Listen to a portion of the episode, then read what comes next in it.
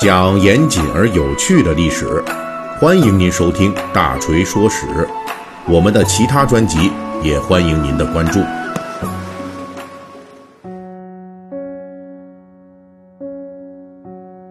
最近我们的《水浒细节解密》一直跟大家聊这小说里边出现的各种古代骂人话和这些骂人话背后的民俗历史变迁。本期我们继续聊这个话题。我们今天要介绍的一类骂人话，这历史非常悠久，可以上溯到两千多年以前的春秋时代。那在本期故事开始之前啊，大锤仍旧要向此时此刻奋战在抗击新冠肺炎一线的广大逆向前行者们致敬。我们今天要介绍的这个《水浒》骂人话，就属于咒死类的骂人话。所谓咒死类，顾名思义啊，也就是诅咒人去死的骂人话啊，就是盼着你赶快死吧，哎，这个道理的。那这类骂人话在我国有极为悠久的历史，理论上呢，可以上溯到春秋时代成书的《诗经》，这就是《诗经·国风》当中的著名的骂街诗篇《相鼠》啊。这首诗啊，短小精悍，是这么说的：“相鼠有皮，人而无仪。”人而无仪，不死何为？相鼠有齿，人而无止；人而无止，不死何似？相鼠有体，人而无礼；人而无礼，无不传死。简单翻译过来啊，就是说，这人呐，要是连老鼠都不如，你不要脸啊，不要脸面，那你不死还干嘛呢？啊？你要是这人不顾德行，你不死还等什么呢？你要是这人不讲礼仪了，那你还不赶快去死啊？你赶快死了算了啊！大概呢就是这个意思。所以由此开始啊，我国历史悠久的这一类骂人话——咒人早死类的骂人话，就此出现了。此后咒人短命、快死、早死，一直是骂人流派中比较狠辣的一类。比如在东汉末年，这马超与姜旭战于西北，马超抓住了姜旭的母亲。由于双方是仇敌关系啊，所以姜旭的母亲就大骂马超必然早死。马超听了很生气，就杀掉了姜旭的母亲。而到了《水浒传》中，这类诅咒死亡的骂人话更是得到了极大丰富。比如梁山好汉攻打高唐州的时候，豹子头林冲临阵厮杀。叫的就是高唐州纳命的出来，这个意思啊，就是说你们高唐州啊，有没有要找死的呀？出来一个跟我打。然后呢，这高唐州知府高廉还真派出了一个纳命人士啊，这位呢叫于直，他就冲出来跟林冲单挑，结果果然是不到五个回合就被林冲给宰了。成功的照应了这纳命的主题任务。当然，林冲作为曾经的八十万禁军教头，没有官职的武职教师，那多少是见过些世面。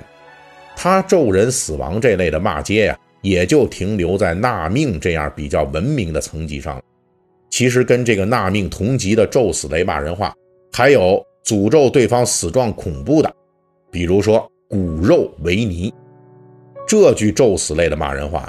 林冲在沧州李小二酒店上商量如何对付陆谦的时候，也曾经咒骂这个害他家破人亡的仇人。林冲就这么骂：“那泼贱贼敢来这里害我，休要撞着我，只叫他骨肉为泥。”意思就是说呀，这王八蛋太坏了，我林冲迟早要把他剁成肉酱。官军方面的。郑州都监陈柱，在跟随童贯围剿梁山的时候，也扬言要把霹雳火、秦明等人啊骨肉为泥。不过陈柱这个咒骂呀比较失败啊，他二十个回合就被秦明用狼牙棒，砰一下子怎么着了呢？把他那天灵盖给敲碎了。与之并列的还有碎尸万段啊什么的啊，这些都有。那除了这些相对文明的咒死类骂人话之外，《水浒传》中更常见的还有杀财以及该死的。所谓杀财就是该杀的呀。武松醉打蒋门神之前，在快活林酒店寻衅滋事的时候，故意招惹蒋门神的小妾，小妾大怒，就骂武松是杀财，该死的贼。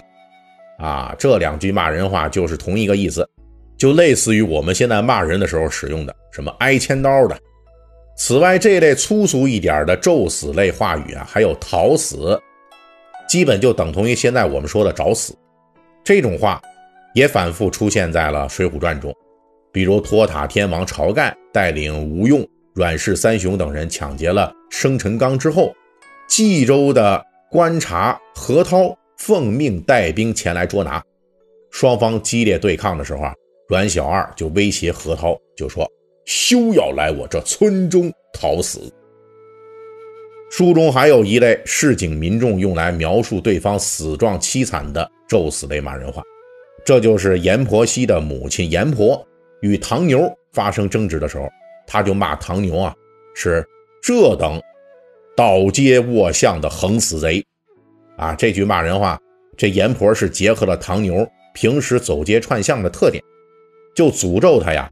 你迟早冻饿而死，横尸街头，就称其为横死。这又采用了贼字头的骂人话来强调语气。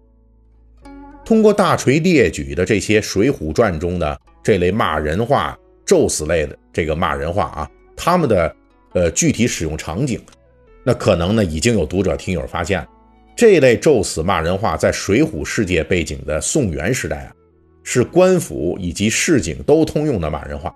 而且这类骂人话实际的攻击效果不强，经常是用作口头语，只是为了威胁对方，或者是表达骂人者自己的愤怒。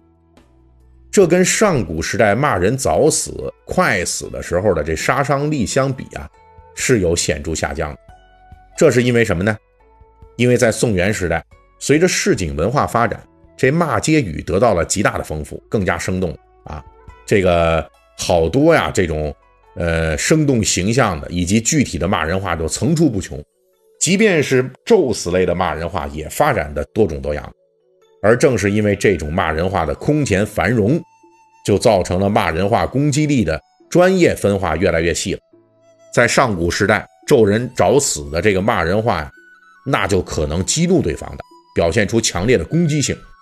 可到了宋元时代呢，由于有更多、更狠、更具体的骂人话出现，这个咒死类的骂人话实际的效果和应用范围啊就已经下降，它原有的强烈攻击性就被那些更野蛮、更龌龊的骂人话所代替，而原有的咒死类骂人话则仍旧保留了下来，作为一种口头语式的诅咒，组合进了其他的骂人话中，成为一种辅助性的骂人话。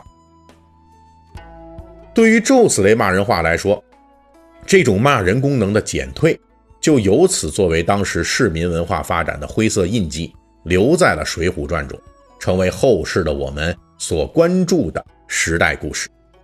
好了，本集《水浒传》细节解密就给大家讲到这里。如果您喜欢听，可以微信搜索添加四四七九二五八零三一七八，让小助手拉您进入我们的粉丝群，也可以关注。大锤说史同名公众号。